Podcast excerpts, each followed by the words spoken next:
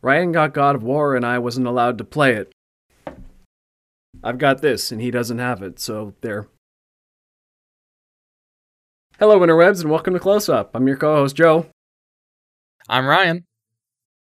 Today, Ryan reviews God of War Ragnarok, and I review Glass Onion, a Knives Out mystery. We'll try to refrain from spoilers for each other's sake. From this extreme long shot, we zoom into our medium shot.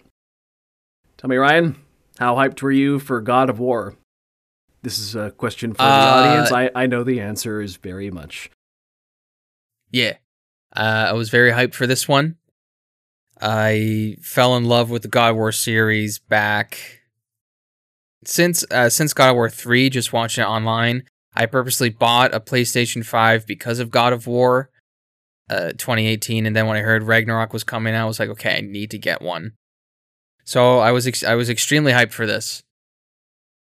Very excited for it. And you know you know when you get yourself like really excited for something and you just eh, and as you work up for it you just start to get more and more hyped you start to theorize and you start to think of oh what could happen maybe this could happen maybe this could happen and just like it comes out And usually it and sucks. none of your expect and none of your expectations like hit. Well that doesn't happen here. Fucking love god of war ragnarok. There are some criticisms. There's this youtube channel that i follow. His name's captain cuba. He's really cool. I think he's based in toronto. And he's strictly a god of war account. He found some things that were disappointing in the game but that's because he's a theory channel. And i do believe i do believe part of me thinks when you when you start to theorize daily about something and it doesn't come true, part of you is disappointed that that does kind of change your opinion about the game. However, his criticisms are mostly valid, and I, I respect his opinion a lot, and he still gives the game like an 8 out of 10, which is still great. So, yeah. I'm going to lower the brightness on my laptop because I look like a ghost. All right, anyway. But yeah, that's what I love uh, I love God of War, especially for that. What's your background on God of War, Joe? Well, if you watched or listened to episode 16, Ryan explains God of War to someone who's never played God of War. I'm the guy who's never played God of War. Spoiler alert. Still haven't gotten around to it, but Ryan doesn't know this until right now. I did buy all the original God of War games. I got the first two for PS3 in the collection. I got the remastered edition as well, and I have Let's go. the God of War for PS4 as well. So I own the games. I own the games. That's the first step. mm-hmm. I I'm I'm one step further to the to the Redux episode where we talk about me playing God of War, and then I will get Ragnarok too because if I play through all the other four, I'm going to be compelled to play Ragnarok no matter what. But I Yeah. haven't gotten around to God of War yet, unfortunately, in time for this podcast. So I won't have a ton to contribute for this section, but I am waiting with bated breath to hear Ryan rave about this game. He hasn't shut up about it for a year. I say that to sound mean, but it's I love the passion. it's Yeah. it's nice to hear people love things. It just makes you more hype for it. And Mhm. he's gonna have fun talking about this today. And uh, let's let's give him attention. I don't know, but like a kindergarten teacher would be like, "Attention, everybody!" All right, class, gather around. It's time for Ryan's presentation. Quiet Coyote. That's what it is. Uh, yeah, it's funny. A mutual friend of ours, me and Justin, we've been talking about God of War because he really likes it, and we've both expressed our mutual frustrate our mutual frustration how you haven't even started it yet. Mm. And it's funny how Justin phrases it too. He's like, it only takes 40 hours. like the 2018 game. And Yeah. it's just like, I know, Joe. Joe doesn't even have two hours barely out of his day to do anything. it's only one of he and I were just talking about this the other day. He's platinumed about seven games or so. Sorry if it's more and I'm underselling you, Justin, but God of War is one of the few he's platinumed. hmm Funny you bring that up. God of War Ragnarok is the first ever video game I've platinumed. I've 100% like Xbox achievements before, but this is the first one I've actually platinumed. Mostly because I don't want to grind for the other ones. There's just other games that feel a little too grindy, and I don't feel like It's such a slog. uh, it's such a slog. But with this one, I had most of the achievements down, and I have most of the achievements for God of War 2018. But for this one, most of it was just okay. I am ten Odin Ravens away from getting the achievement. I'm, you know, two artifacts away from collecting the achievement. So I was just like, screw it. You know, I finished the story. I have time. Let me just do it. And it felt really good to get that platinum, which kind of made me want to go back and do the God of War 2018, but the combat is a little I don't want to say clunky because it's not clunkier, but it's just more smoothed out and refined in God of War Ragnarok. But uh yeah. I guess let's just get into it. Into our close up. Let's with go. God of War Yeah, with God of War Ragnarok why I personally really love it is because I just think it's it's weird cuz I uh, comparing it 2018 definitely I think now looking back on it has a better story throughout the whole thing. But God of War's gameplay is just more refined and uh, it's built upon the combat is better. The interactables are better. The way you can use the chains are better. Uh, there's stuff I can't talk about, but just you the can touch on combat's a little bit better. It's more refined. I can touch on it a little bit, but uh, I can't do it. I can't. There's one thing I want to mention that I can't. Let's just say the weapons you can use in this game are really well defined. And that's not the spoiler that that you think. I'll say that. But uh, it's it's really fun. It, it's really fun. And um, the only reason I th- I think I can say that 2018 story is more is a bit better is because it's more simple. Like the uh, I've mentioned this in the past. The story of 2018 is just it's it's simple. It's carry your wife's ashes to the highest peak in all the realms. Where in this one, I think a few people, especially Captain Cuba that I that I watch, he was a little put off by it because it was a little more complicated. It was okay. You have to stop. You have to fight against Odin. You have to fight against Thor. There's their backstories. There's Atreus's stories uh, they have to go through. There's Kratos' de- uh, character development. There's Freya from the previous game where you have to uh, acknowledge acknowledge her and go through her story. And then there's all the other because this is the they've said since the beginning this is their the last time they're going to be in the Norse world for God of War. So there's all the new characters you have to bring in, and um, I feel like they would have they would have benefited, I think, from a trilogy to maybe because it people say this one felt a little rushed. Stay in the world a little longer.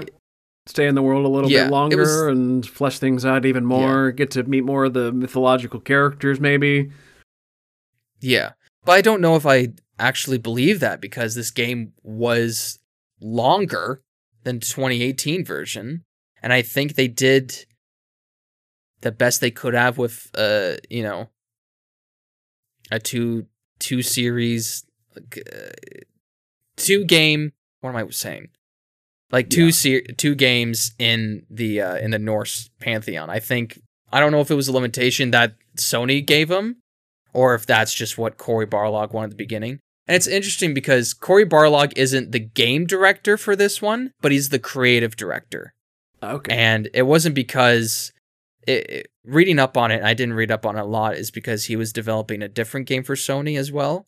And also, Sony likes to do this thing, especially with the God of War franchise, where they like to mix up directors. They don't like to have the same game director for uh for the whole series. Like God of War one, two, and three, that trilogy, it's all different directors.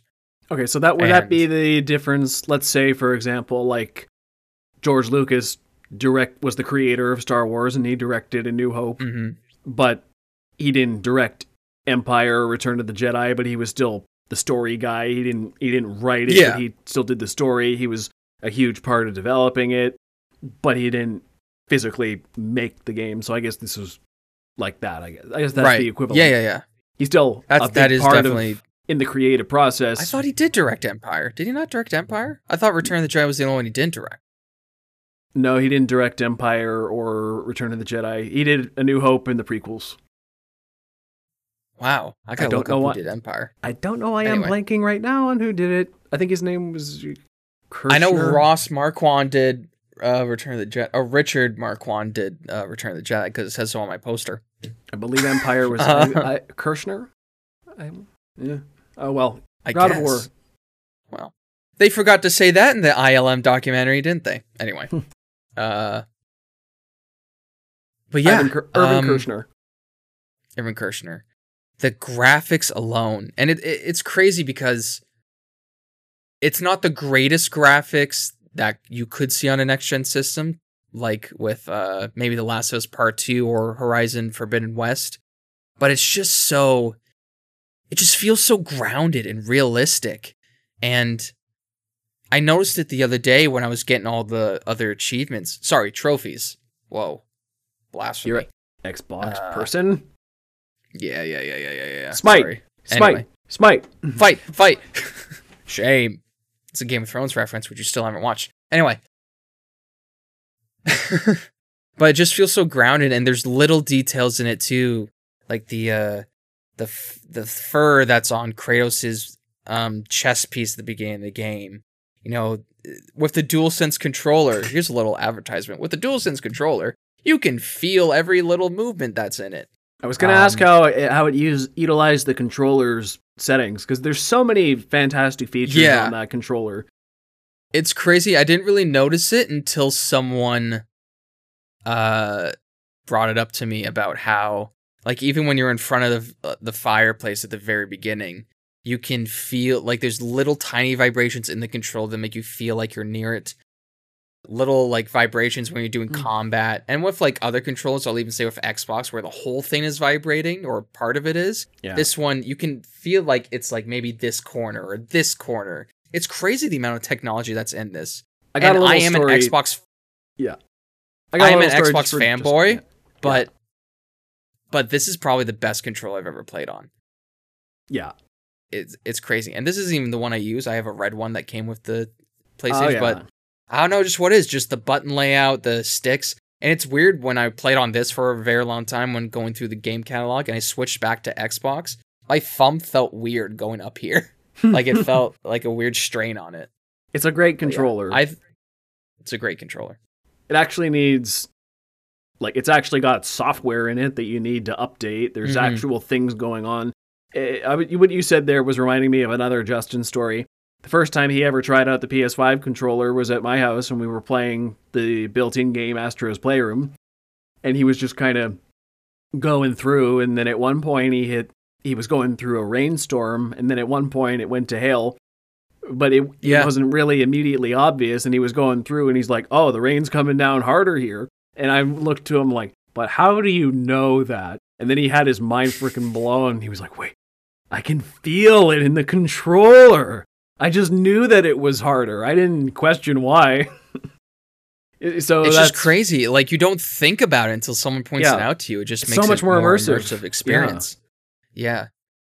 But did, so it used those ah, features well. I use those features very, very well. Almost, and I can't really bring up those points because I'd never noticed it. So I think that's the best part of it, where You were so into it, you didn't very even realize. Yeah. I didn't notice it either, too, because with the controller, sound effects can come out of it. And I didn't Mhm. notice till I was I was on the phone talking to someone, but it wasn't that important of a conversation, so I was still playing the game, but I had the TV on mute, and I didn't notice that you can hear like your weapons clashing and other stuff through the controller. I was like, wow, there's another immersive thing about it. But to get back to the actual game itself, God, it's just like there's so much I want to talk about, but I can't because of you. it's just Get through what you can. just the combat, the story alone, the acting, Christopher Judge, Sunny, who plays Atreus, is back, and he's he's grown up. He uh both the character and the actor himself have you can notice have gone through puberty and have Mhm. grown up. And I'm glad that they kept the same actor for it. That's surprising. And it it, it is surprising because you don't really see that happen too often. But I think it has to do with because it's also mocap performance as well. Hmm. So maybe that has something to do with it, but I think they also just have a mutual respect for him.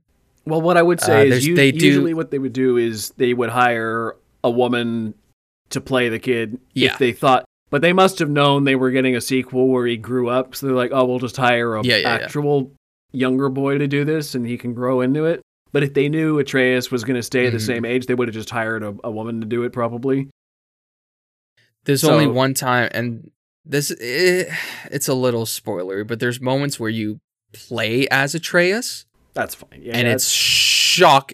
It's shocking the first time you do it because this is the first time ever you play as someone else besides Kratos. I that's think, good.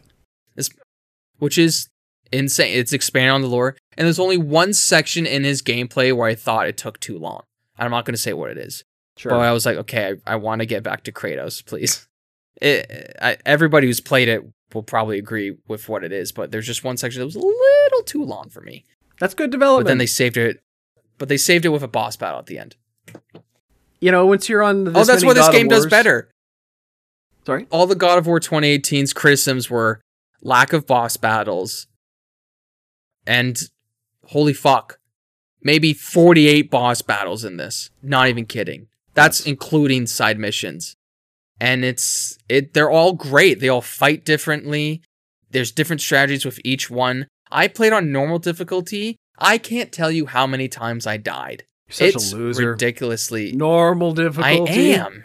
I am, man. I suck. I can't do hard difficulty. That's not fun for me. And Who- I can't we're not in for it New for Game fun. Plus. Fun is for losers. You're supposed to. I'm in not, for You're fun. supposed to. You're supposed to hate yourself. Die constantly. Get taunted by the bad guys in the in the death screens or just the game itself. Games are supposed to make you hate yourself. They're not a fun pastime. Or have I been playing wrong all these years? Don't tell me. It's like what is the the uh was it Metal Gear Solid 2 where the guy just talks shit to you that one boss and then so. the only way to beat him is you take your control out of port 1 to port 2. That's brilliant Oh. game design. That's fantastic. I also mainly think of the uh, Arkham series when every time you die, the yeah, when they talk shit when they the- kill you. Yeah, yeah, yeah. Those are great. I was are- just about to bring that up. yeah. But yeah, um and it's funny some of the the trophies in this, there's not a trophy for beating on the hardest difficulty, which is I appreciate. Good. I'm glad games are stopping doing that. I hated that. I always hate that to get the platinum. well, some of them yeah. I can't say the same for Horizon Forbidden West cuz they did the same. And that game's hard, but that's also a huge game. Anyway, that's also up for game of the year. So I'm going to give my game of the year consistency at the end of this cuz I believe game of the game of the year what is up is Horizon Forbidden West, Elden Ring, God of War, uh, Ragnarok, another game, and this one's stupid, but Stray, that fucking cat game that every Twitch streamer played for like 30 seconds. Yeah, I heard about that one. But I'll give my game of the year consensus at the end. Sure.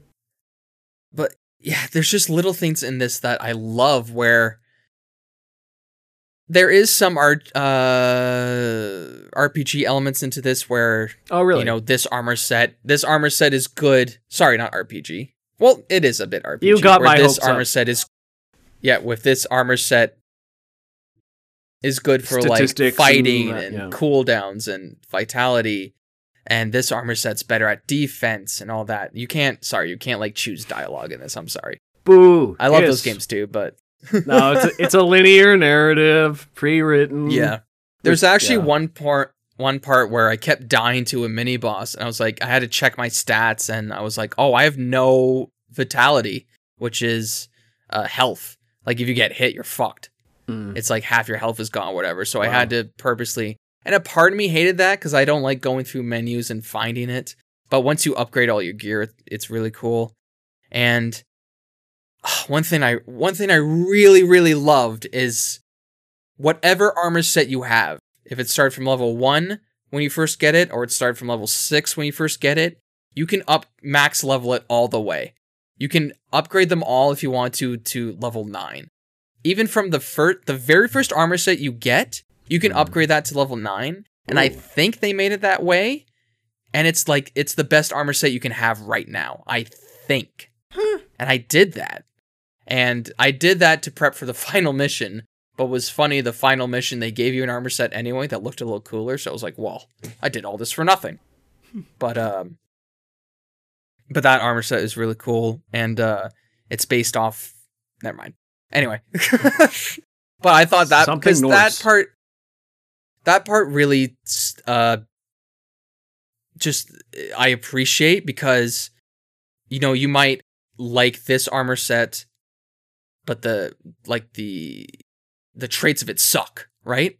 But Yeah. if you upgrade it all the way to max level, you can still fight everybody whenever you want. And also, once you max level something, you there's an option for it to look like any armor set that you have. So say, Okay. so say you have like the basic armor set from the beginning, and you upgrade it to max level. You can then go and change it to look like, say, the dragon armor set that comes with it. Okay. And you can only do that when it's max level. So you can have the stats of the best armor set, but have it look like the armor set that you want.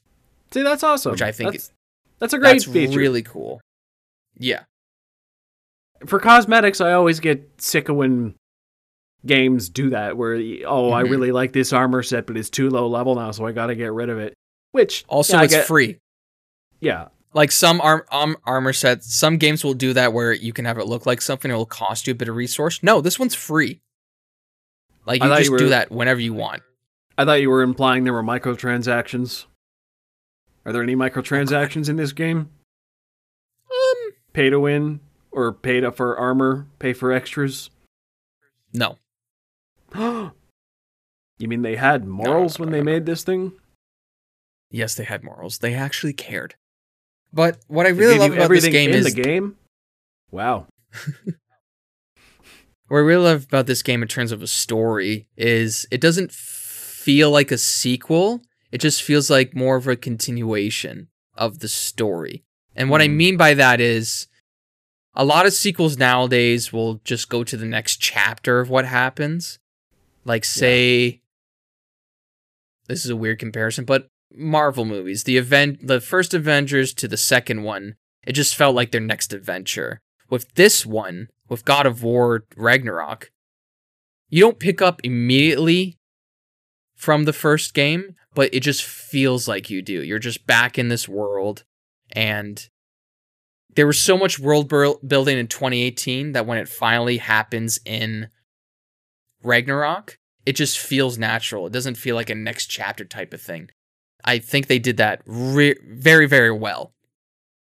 Hmm. And, you know, just naming the actors, Ryan Hurst is Thor. He plays this broken version of Thor that's very different from the MCU.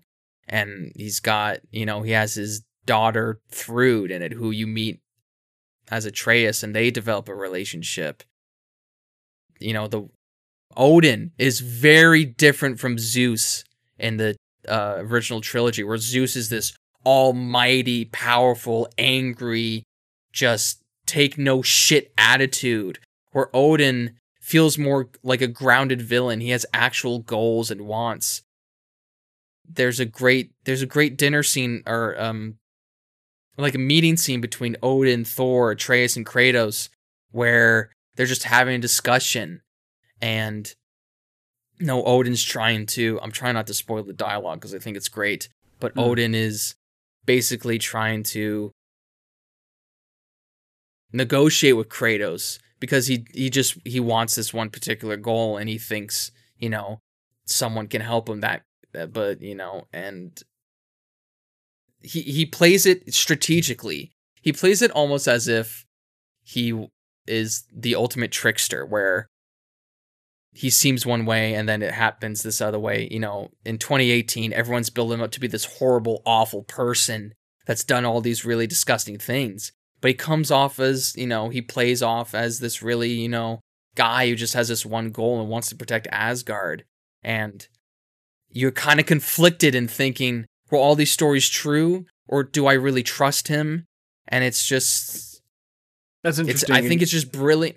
It's So it brilliant writing well- and I think it it plays very well on the last game's world building. Is I guess what Mhm. you're saying is like everything you Yeah. learned in that first game is still relevant this time around. You have to yes. without the first. So really, if you would you be able, you think, to play God of War Ragnarok without playing God of War 2018? Is No. it still an enjoy? No. No, you have you have to play them both back No. to back. I would not recommend it because you need, I think you need the backstory of not just the world building, but also of Kratos and Atreus to Mhm. really appreciate where they are now. They're at a very good place now at the beginning of this story where they're starting to trust each other and openly like ha- there's there's discussions that they have with each other about trust and promises to each other where in the first game it's like we have to do this chore right and throughout the throughout the game in 2018 excuse me they have to learn to trust each other and like love each other to be father and an actual father and son and it's uh, this is my perfect summarization of what Kratos' story arc in these two games are 2018 he learns to ex- like hold on to Atreus and not push him away. Where in twenty, where in God of War Ragnarok, he learns how to let him go and be his own man in an instance. So in the Mhm. first game, he learns how to be a father and be protective, and then in to a young child. And in Ragnarok, he learns to be a father, but also accepting that his son has now become a man and has his own decisions. And it, I think it's just great. It's, you know, some criticisms. That was a word that I failed saying. Criticisms, some people say, were um, they wanted it to be a little bit more spectacle. There's, in terms of the finale that I won't go go into, they wanted to see more of this huge spectacle. But with twenty, uh, with 2018 and with Ragnarok, it's very grounded in terms of the cinematography, where you're stuck on the main characters the whole time. So part of me really appreciates that they didn't break away from that. That Mm. still feels grounded and in some ways realistic. But I can understand. And if you want like huge spectacle battles, go play the original trilogy. I was gonna say it sounds know, to the me like the original original trilogy- trilogy is where those big battles took place. This new God Exactly. of War is a continuation of those kind of, but not. hmm It's not those games. It's its own thing. Don't go into the Yeah. new games expecting old God of War. Leave old God of War where Mhm. it was and appreciate the new ones for what they are, or don't. If you It's don't more- like them, yeah. don't play them. But they are It's what more they are. modernized. Yeah, it's more modernized in terms of the gameplay itself. It's not hack and slash, which I know original God of War fans really love. But those original games are still there. And not to say the final boss battles are bad because they're not. And it's just it's just a much more character driven story and I really appreciate that. And the dynamic this game I've I couldn't pre-order the Jotnar edition because they were all sold out during the checkout, but this beating this game and 100%ing it really makes me want to buy the Jotnar edition just so I can have the little collectibles and stuff. I'm such a collector with all that and uh, I really want it. I'm not going to pay a scalper $450 to to get it, which I talked to Joe about earlier, but I really hope they do a restock because I just want to show my appreciation with this world. At first, I did not like the design of Mjolnir, but it's grown on me because I think it fits in this world really well. It's just there's so many great like little details too, especially with Mimir, who is basically the storyteller and the the guy who says all the lore throughout Mhm. the whole game. His storytelling is you want to listen to everything he says. And there's great moments where there's even callbacks to the original trilogy where Kratos talks about his old adventures, his old there's callbacks to fucking PSP games. Like to, to, the uh, like and whatever. yeah, to not As- not Ascension, but uh, Chains No. of Olympus, where Kratos talks about how he has his brother. Ascension was a was the fourth game, and it I was thought that was um, PSP as well.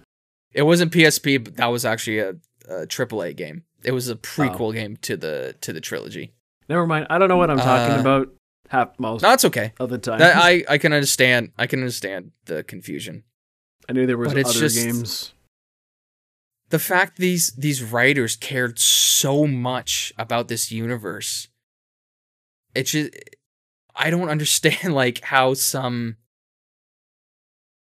like how other writers don't play these games and listen to these stories because there's just so much love and care put into this. And whenever I see garbage movies that are being popped out that are just made for mostly spectacle or good action, it just it drives me insane that these good stories do exist and you can write amazing stories. All you just have to do is put the find the people that have the passion and the care to actually tell these stories. Because you can tell from Cory Barlog in the in 2018 was a very personal story to him because he was just becoming a father. And he was just coming to realization but he's still you know he still feels like this young guy he wants to go off and do his own thing. And yeah. he has an emotional tie to Kratos in that way. And there's a great documentary about God of War 2018 about raising Kratos. I think everybody who's a God of War fan should watch. It goes through you know all the actors all the creative people and how hard it was to create this game and how personal story it was also for Christopher Judge. At one point, he actually broke down during filming because he felt he was an actor before this as well, and he had to film a series in Canada, believe his family in LA. So he feels like he missed a huge part of their life throughout uh, their them growing up. So he kind of brought that into Kratos, and his Kratos in Ragnarok is a lot more open, but he's still strong and he still is able to teach Atreus. Fuck, someone just knocked on my door. Okay, we'll pause for a second. Pizza guy? But yeah, it, it's just um it's, it's such a personal story to him. And with Kratos in this game, he's a lot more grounded, but he's also a lot more open, especially with the ra- relationships he has with Atreus and Freya and with Mimir and how it's hard for him to trust people. And but he has to with his son and he feels bad when sometimes he doesn't and when his son doesn't trust him. And it's just it's it's just a beautiful father son story out of you know this guy back in 2010 who was just murdering the pantheon now he's he's just this older guy who's just trying to connect with his son and it just amazes me how like imagine you took John Wick and gave him a son like 10 years later after this original movie series went on. Yep. You would be shocked. But and somehow they've made it work here. They just built it from the ground up. And don't even get me started on the side missions too. They add to the character story. There's a great side mission where Kratos and Atreus are trying to free this creature from uh just from being imprisoned. And Atreus is confused why he doesn't want to do go on the main mission, right? There's even little dialogues telling him, "Hey, maybe we should go explore this," you know, and it works in the world. And Mimir, who Mimir is always uh, attached to Kratos, just says, "Well, he sees you growing up, and don't you think maybe he just wants to spend time with you, as much time as he has, because Ragnarok is the the doom of of Asgard and possibly all of the realms. Yeah. So, and Kratos is getting old, and he's he's always had a relationship with death, and whether he wants to die or not. So." He just wants to spend time with you and that that like hit me in the feels so much especially being a few hours away from my family and trying to see them as much as I can but it's just a beautiful story and I have I I've been saying to all my friends like it's a masterpiece and it's hard for me to say that and also be critical at the same time because I do agree with some of the criticisms. I think some of the main battles could have been a little bit more spectacle, but also I just think it tells their story perfectly. And I think it's on par with God of War 2018, where it's, I think it's one of the best stories ever told in terms of video games. Hmm. And, but just also gameplay wise, there's different, they've upgraded the axe, they've upgraded the blades, there's different moves. There's old moves from 2018 that feel more refined. There's, you know, the runics that are more refined. The mini bosses, I'm gonna fully admit it. There there are side mission mini bosses where I had to lower the difficulty on one of them. Okay? I had to. I couldn't I couldn't do it. Only because it was three mini bosses in one. And they were they kept fucking me up. I was impatient. I couldn't handle it anymore.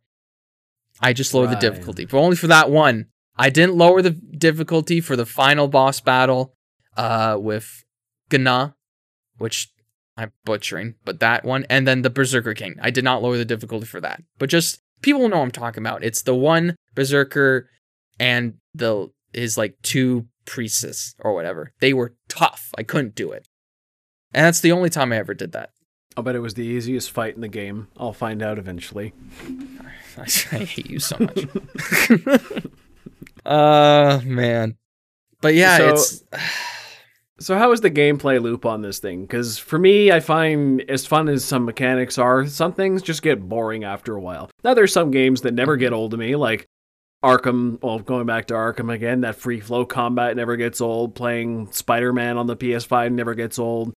The agility, swinging around the Yeah. city. Does this game ever? I mean, you platinumed it, so I know you enjoyed it clearly. But does playing this game ever start feeling repetitive after a while? not so much repetitive. I think there's uh one side mission area that I felt was a little too long because mostly with the 2018 and Ragnarok, if you go off to do one side mission, you'll just be doing that one side mission. But there's this one area in a specific world called the Crater where it's just side mission central. It feels like DLC, but it's not. You don't pay for it. They just have it. So it's just kind of like this whole new story arc area that you do. And I was kind of a little annoyed at it at first because I love the main story and what I like to do is go off do some side missions just to upgrade a little bit and then to come back to the story. But I was just kind of like, holy fuck, this is still going on. But that was my choice, so that was my only personal gripe with it. Hmm. But in terms of the gameplay itself, there's so many variations you can do in terms of moves where and the enemies are different too where they're more resistant to uh the the axe than to the blades. So these blades will cause more damage to them or the axe will cause more damage to them. And there's all the different runic attacks too where there's a light runic attack for each weapon or, and a heavy one where it's just it's like a super move.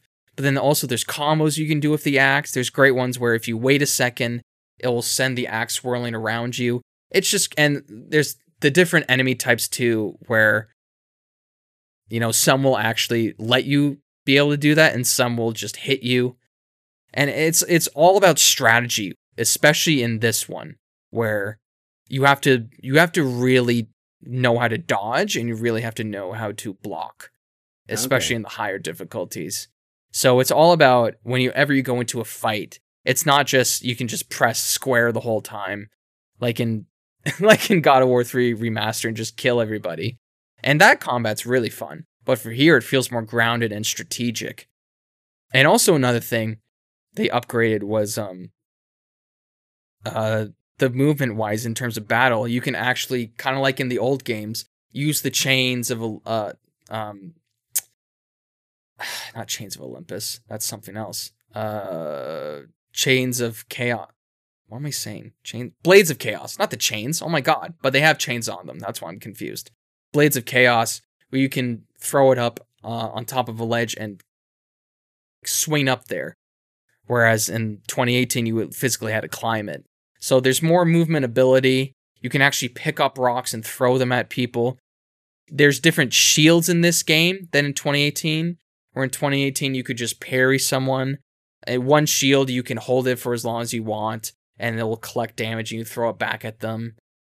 I just the gameplay. It's never not fun. That's the thing. You can in every new fight, you can find something different. So it keeps up the variety nice. What you were just saying Yeah. there makes me start to think how how is the AI in this game? Once you start picking up the patterns, does it get Mhm. a little bit boring or is the AI there's a lot of different enemy types like you were saying, but how Yeah. how do the enemies feel to fight in this game? they feel difficult. Like, and I mean, you know, there's some old. It's funny because in 2018, it was really only one enemy type most of the time Hmm.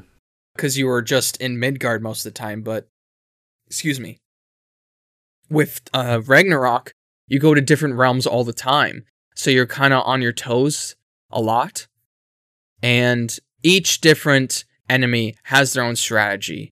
Like the elves and Elfheim will, they're more floaty, and you have to dodge them a lot before you can hit them and get them grounded. There are some enemies that are really easy, easy to get rid of, but other ones they will always be paired with kind of like a harder mini boss to to fight. Okay. So none feel too repetitive. There are enemies that when you see them that are really annoying because they're just hard to fight. Everyone knows what I'm talking about. It- It's like the wolves, like the wolf creatures. Those ones suck. I hate fighting those.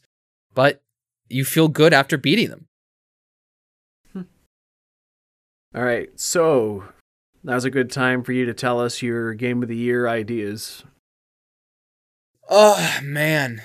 Well, it sucks I can't get into any spoilers. Oh, I for- completely forgot about one character, but uh, and people know what I'm talking about. Maybe you shouldn't read the comments in this, just in case. But I, I will. but not. uh, but the character of Tyr and how he's presented as well, who is this version of uh this universe's God of War. He's kind of more um like standoffish. He doesn't he's he was built up a lot in 2018 and now he's different here, but there's a realization to why he's different and I think it's done brilliantly. All right. It's shocking, but it makes sense. But with game of the year, God, this one's tough because I love Ragnarok so much, but I also know Elden Ring stole gaming for like a month out of this year. So it's really tough and I there's so much lore and I'd never played Elden Ring. It I don't those are one of those games. It's like Bloodborne and Dark Souls where like it's the hardest it's supposed to be and I'm just like, no, no thanks. It's not fun enough. But I know we know so Ryan likes of- fun over a challenge. but it's just I say that like it's such So a I- bad thing. yeah. And there's so much there is a lot of lore in Elden Ring if I re, if I recall that I can remember. There's there's a lot of story in that as well in terms of characters and the world that you're in. So a part of me really wants to say Elden Ring deserves it, but if God of War Ragnarok gets voted out, I wouldn't be surprised. I honestly think it's just a beautiful story. It's a character driven story, one you haven't really seen in a very long time. And I think a lot of writers can learn off of it. It's just, again, you took this character who was known, uh, known for bloodshed, just creating bloodshed and anger back in the early 2000s, and you make him more grounded and uh, character driven, give him a backstory. And I just think it's a wonderful game. So my game of the year choices are both Ragnarok and Elden Ring. I don't see either one of those games not getting them, but my personal vote would be Ragnarok. And to compare it to 2018, I just can't because it just feels like a continuation to me. I feel like they're both masterpieces. That's just my personal thing with it. I think that's Also, a I pretty think great you- summation. you need to play this game to not spoil it. There is a character in this game, particularly, who was played by the Karen Page actor from Daredevil. Deborah Ann Woll, yeah. mm-hmm. I saw her and I was like, "Is that who I think it is?" And then I heard her voice and I was like, "Is that who I think it is?" And I looked it up. It's like, "Wow, did not expect her." but yeah, just the acting alone is brilliant. The characters alone are brilliant. I, it's an amazing franchise, and someone please give me the Jötnar edition. You're We'll it here. you. Send Yep, send Ryan that. Ah. if you got it. PlayStation Canada, send me a Jötnar edition. I really loved it. Okay, well, you convinced me to play this game when I finally get around to it in about two years. We'll come back. Two? That's conservative. Oh my god. Do you have to watch every Star Trek thing? I already did. I'm,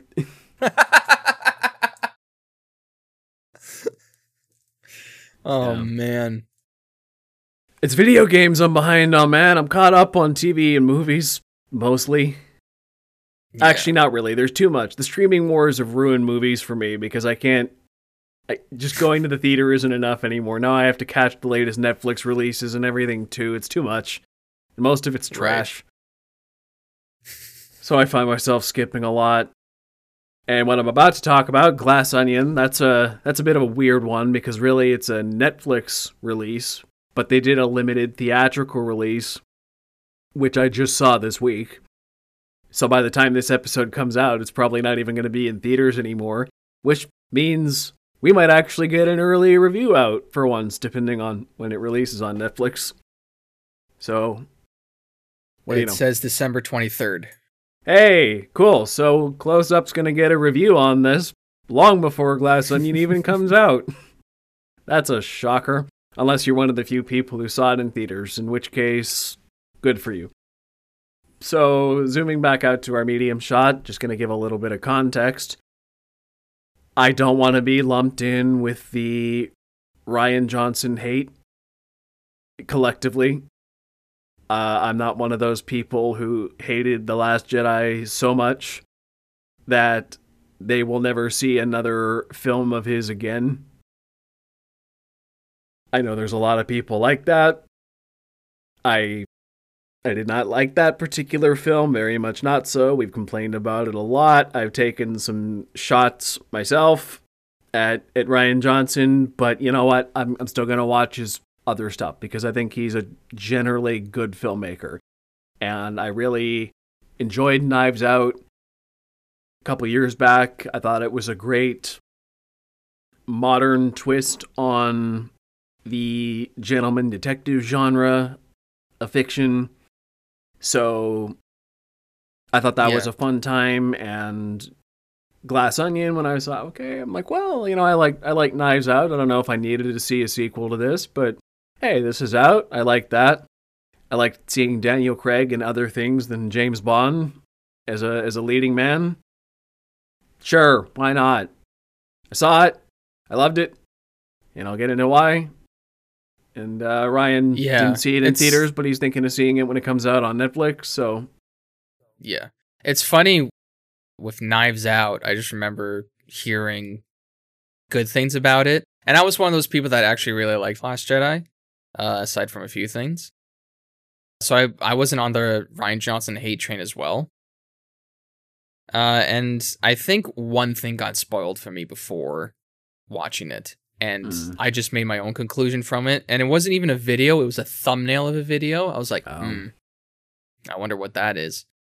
And spoilers for Knives Out, uh, the original. I thought it was I thought it was interesting, but I didn't think it was as good as everybody thought it was because it was it was a decent twist on it, but it's basically it's a who done it, but they told you who done it in the first 15 minutes. So now you're just trying Kind to of. like kind of. kind of yeah, and you're just trying to follow like them covering up. First time I ever saw Ana de Armas act, I believe, and she nailed it. Me as well. It was a great it was a great ensemble of cast characters too. So I I had fun watching it, but I remember just being like, yeah, this is okay. But I'm interested to see what you think about Glass Onions. Daniel Craig did amazing. Why was I hired? I think I'll just let's get up into uh, well, I guess our new close up now. I'll start with saying that the character Benoit Blanc and this glass onion knives out thing in the first place. I really think it's amazing what Rian Johnson's done with these couple of movies that he created here. I, I really feel like if he wants to keep these things going, Daniel Craig's Benoit Blanc could sit alongside famous detectives like Sherlock Holmes, Poirot, uh, who was the original one, the the French one, the the oh the the one. Pink Panther? Nope, nope. The original one that Sherlock Holmes was based off of, the French one. oh. Oh, I'm gonna get blasted by literary people. I've actually read these. starts with a starts with a P. it was based off anything. Oh Pink Panther. crap! I am sorry. Here, He'll be Benoit Blanc. I think this series of movies, though not adapted from any literary source, it's crazy to me how well this sits within those genres. I mean, he probably won't be remembered quite to the same heights as those other detectives, but the fact that this is an original gentleman detective story just for the movies, only made within the last few years. It captures the tone of those stories so well. If you're into murder mysteries, these movies are a must because they take the classic tropes, put their own spin on them in a way that the old ones probably won. They're very they're very modern in their sensibilities, but also classic feeling at the same time. Don't know how else to describe that at the moment. But there there's this I just as a as a fan of literary mystery murders, these movies just hit the right spots for me.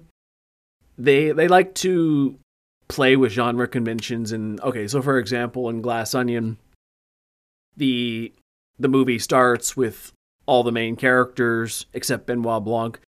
They all receive a box in uh like not the mail, but just they all receive these boxes. And it's a puzzle box and they all have to open the box. And they all kind of help each other open the box because they're friends, they're just talking to each other over the phone. And inside the box, when they finally get it open, is an invitation from this guy named Miles Bron, who's this elusive billionaire genius inventor guy who is very famous and known the world over, and these are all friends of his. So he invites them to his private island for what's apparently a yearly party, but he also invites them to this party, and, and the main theme is going to be a murder mystery to solve his murder. So everybody is like, hmm, that's interesting. And then Benoit Blanc gets an invitation as well. And to this to this private island with all these rich jerks for this murder mystery party and he's like, "Oh yeah, this will be interesting." But then well, I guess this is a minor spoiler, but when he gets to the island and he's being introduced to all these rich jerks, he talks to Miles Bron and Miles Bron is like, "Yeah, actually I didn't invite you." And he's like, "Okay, that's that's weird."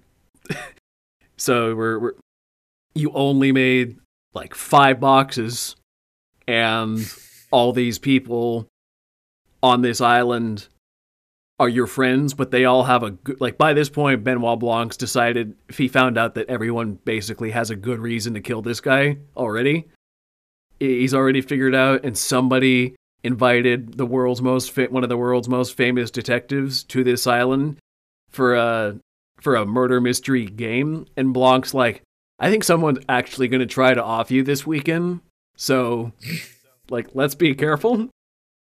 I'll keep an eye out for you. I'm not a bodyguard, but like the fact that I'm here and you didn't know I was going to be here, that means one of these people invited me here for some reason. Like we do not know what's going on. This is freaky. In this private island, because he's a rich eccentric jerk. This Miles Bron is played by Edward Norton, by the way. His Oh, th- yeah, this retreat on the private island, um, it runs off of this new wave fuel. I forget what he called it. Clear with a K. It's a hydrogen based energy source that can power this entire private island. And sponsored at by the Kardashians. yeah, and at the center of the island is this big glass globe that well he calls it the glass onion. So Title That- card. yeah.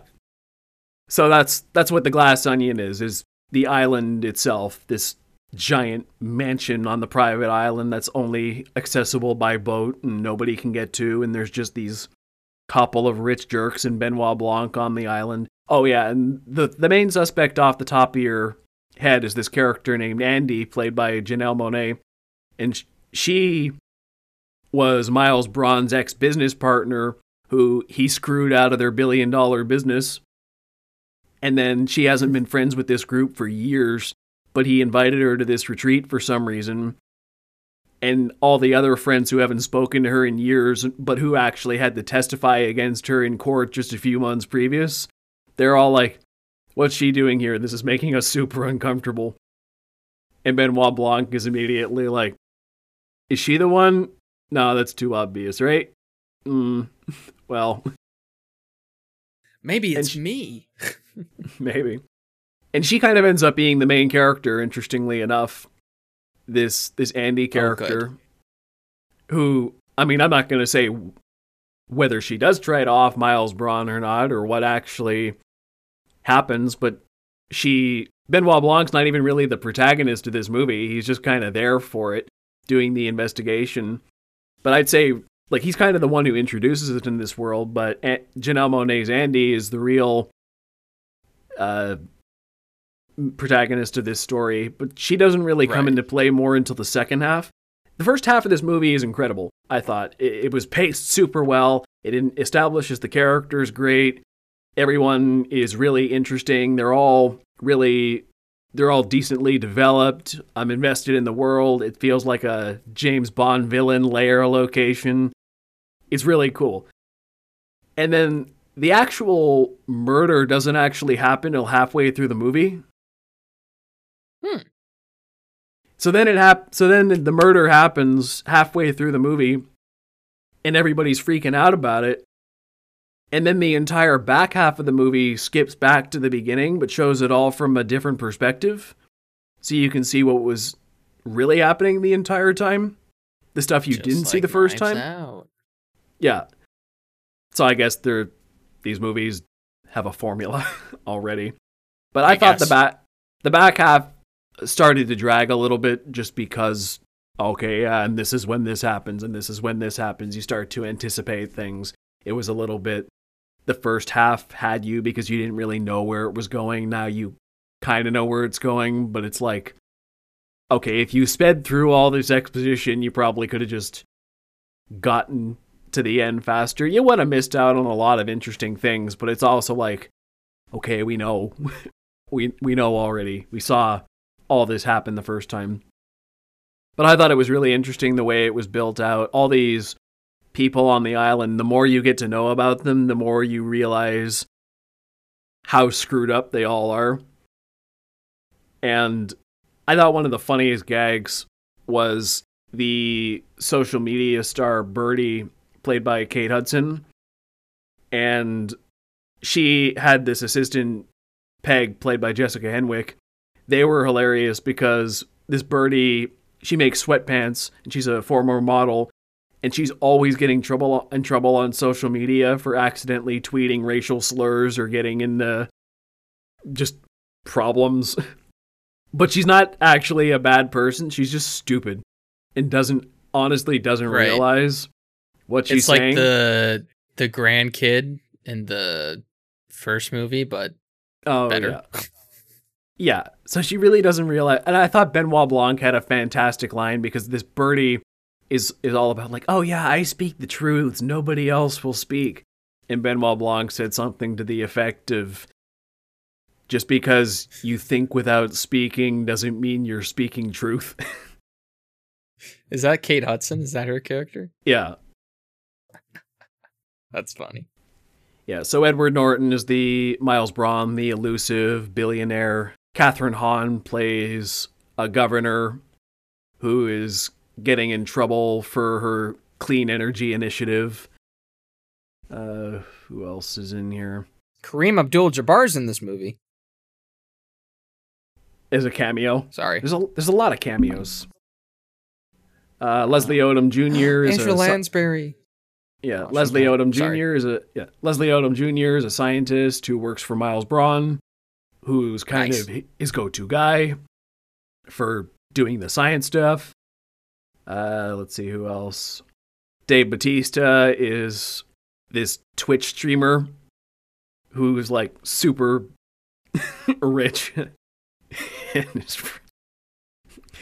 He's one of those uh, like alpha males who How's he Promotes fit in the ma- who promotes male rights and you know tries to it doesn't really think before speaking. It just looks really bad in general. And his girlfriend is named Whiskey, played by Madelyn Cline, who most of the movie she's kind of just his arm candy and doesn't uh, have a lot to do except look pretty, but she has a little more to do in the in the back half once people actually start speaking to her.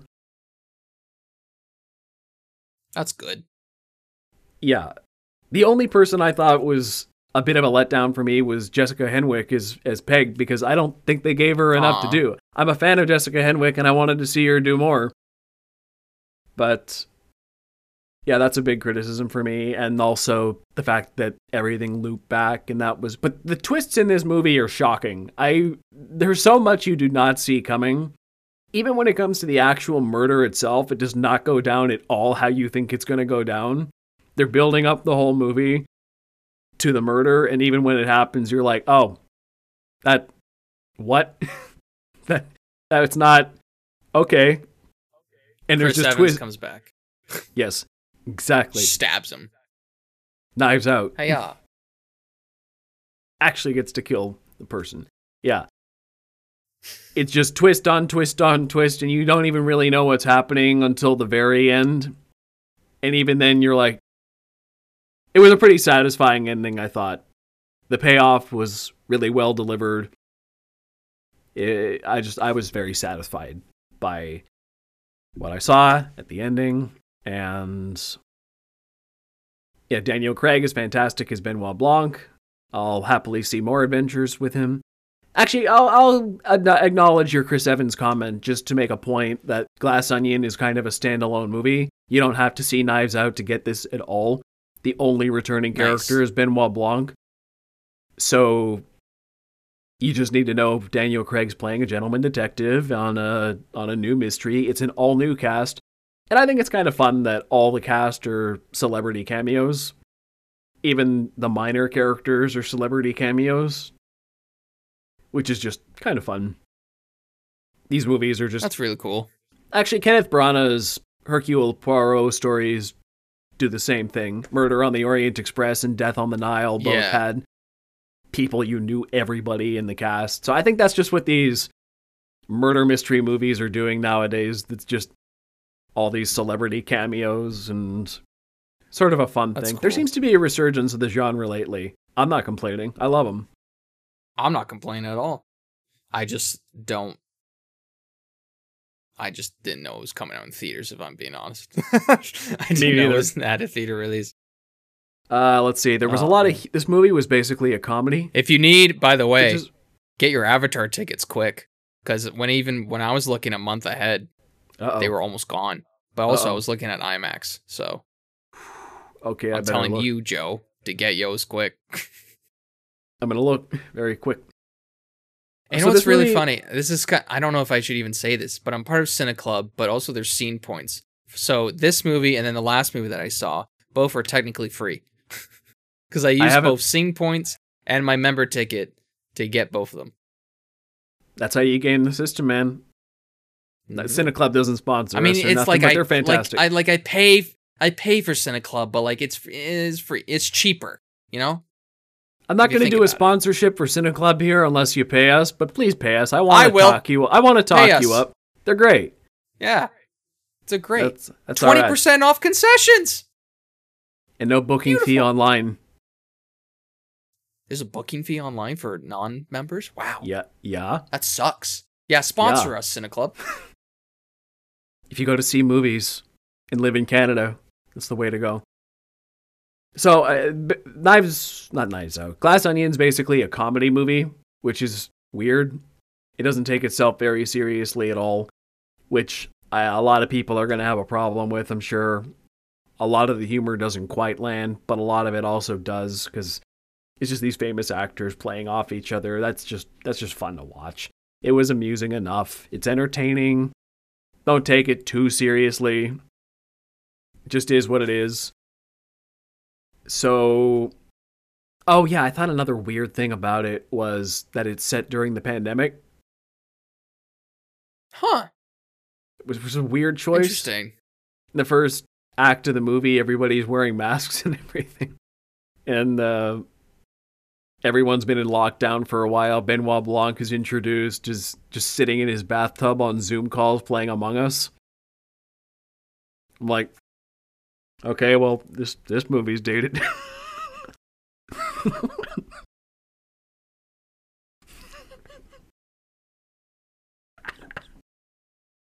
You would totally be playing that game. It's like, well, I have to have practice. yeah, so that's that's how he's oh, introduced. Oh no. Oh my Yeah. god. And the funniest part is that the You are celebrity- sus. yeah the the celebrity character played by Kate Hudson she like everyone else is isolating at home and they're all be trying to be good about it and then Kate Hudson's just at parties like with a whole bunch of people around and like even in the scene where like everybody's wearing masks she's clearly like she comes without a mask on and like I thought that was a funny visual way to show what type of That's person she funny. is yeah but Oh, then they kind of drop the whole covid angle just before they get on the island like there's a cameo by Ethan Hawke. He just shows up. He just sprays something into their mouth, and they're like, "Well, what's that? You're good." But what? You're good. and that's it. It's Moderna. Who knows? Oh, The uh, set can't- designs are sorry, gorgeous. I can't get, I can't get, Can't get over Among Among Us. joke. That's funny. It was fun for a while. I'll admit. yeah, I never played. That Oh one. my god. It's like werewolves. Anyway. Yeah. Well, anyway, the the set designs are gorgeous.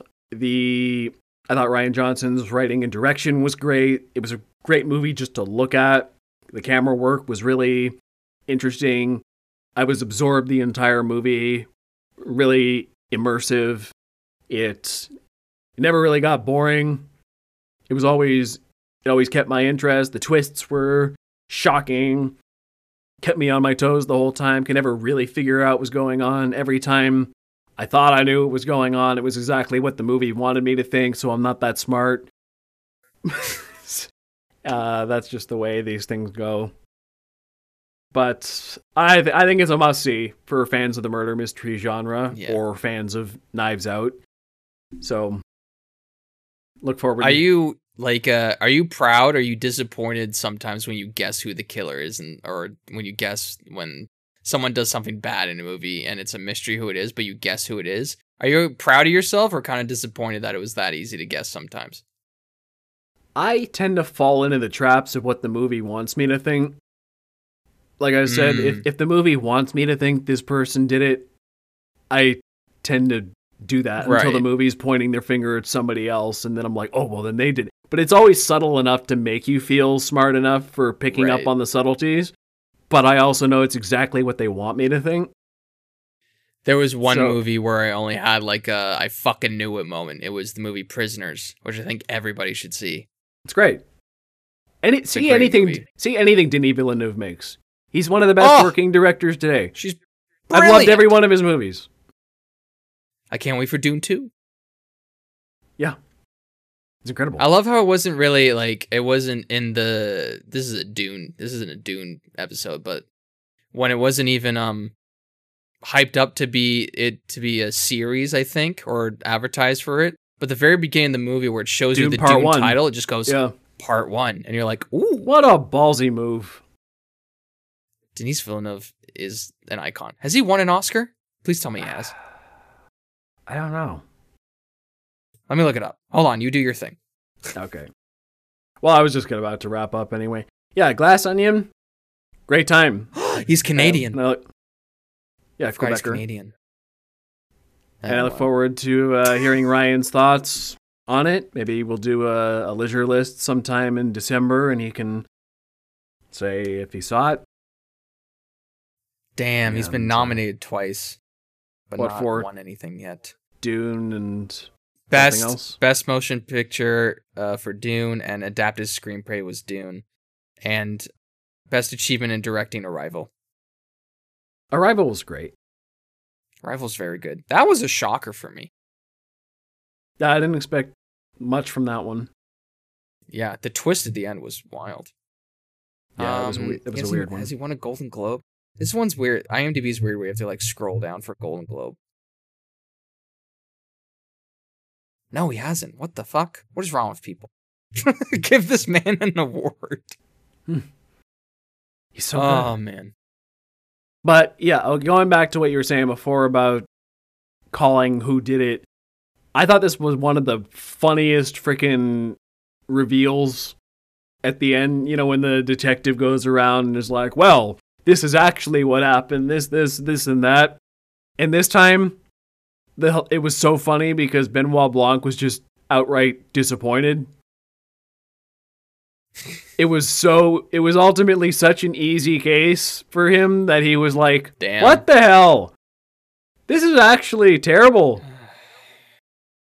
There's 12 year olds better on Among Us than you. Basically. So I thought that was oh, man. That was hilarious. Just at, at the end of it all, after the whole thing, like Benoit Blanc's not even impressed by how it all actually went down. He's like, "This is what I'm dealing with." That's pretty funny. Yeah. Wow. So- was I hired? So All get so let's- his like little speech at the end of Knives Out. Let's wrap her up. Alrighty, well, thanks for listening to this podcast. You can find me at Ryan Walk Official, both on TikTok and on Instagram. And also, subscribe to our YouTube channel, Close Up with Ryan and Joe. We really appreciate it. Leave a like, leave a comment what you think we can do next, because we're running out of ideas. I'm kidding. As long as there's media, we'll never be totally out. As long as Hollywood's not dead, we're not dead. Marvel, DC, and Star Wars forever. And like other things if they still exist. And other things, hopefully. You can find me on Tix on not Tixtagram. You can find me on Instagram and TikTok at Facebook. Oh my lord. You can find me on Instagram, TikTok, and Facebook. Thought- rah, rah, rah. at Thought Plane Media. Also check out Close Up with Ryan and Joe Facebook page for latest updates on the show. If you listen to us on audio, check out our YouTube channel. And if you're on YouTube, find us anywhere you get your favorite podcasts. Also, be sure to leave us comments and reviews, as that's a big help. And how about clicking that like button or sharing if you enjoyed this? We hope to see you on the next Close Up with Ryan and Joe. Till next time. Boy.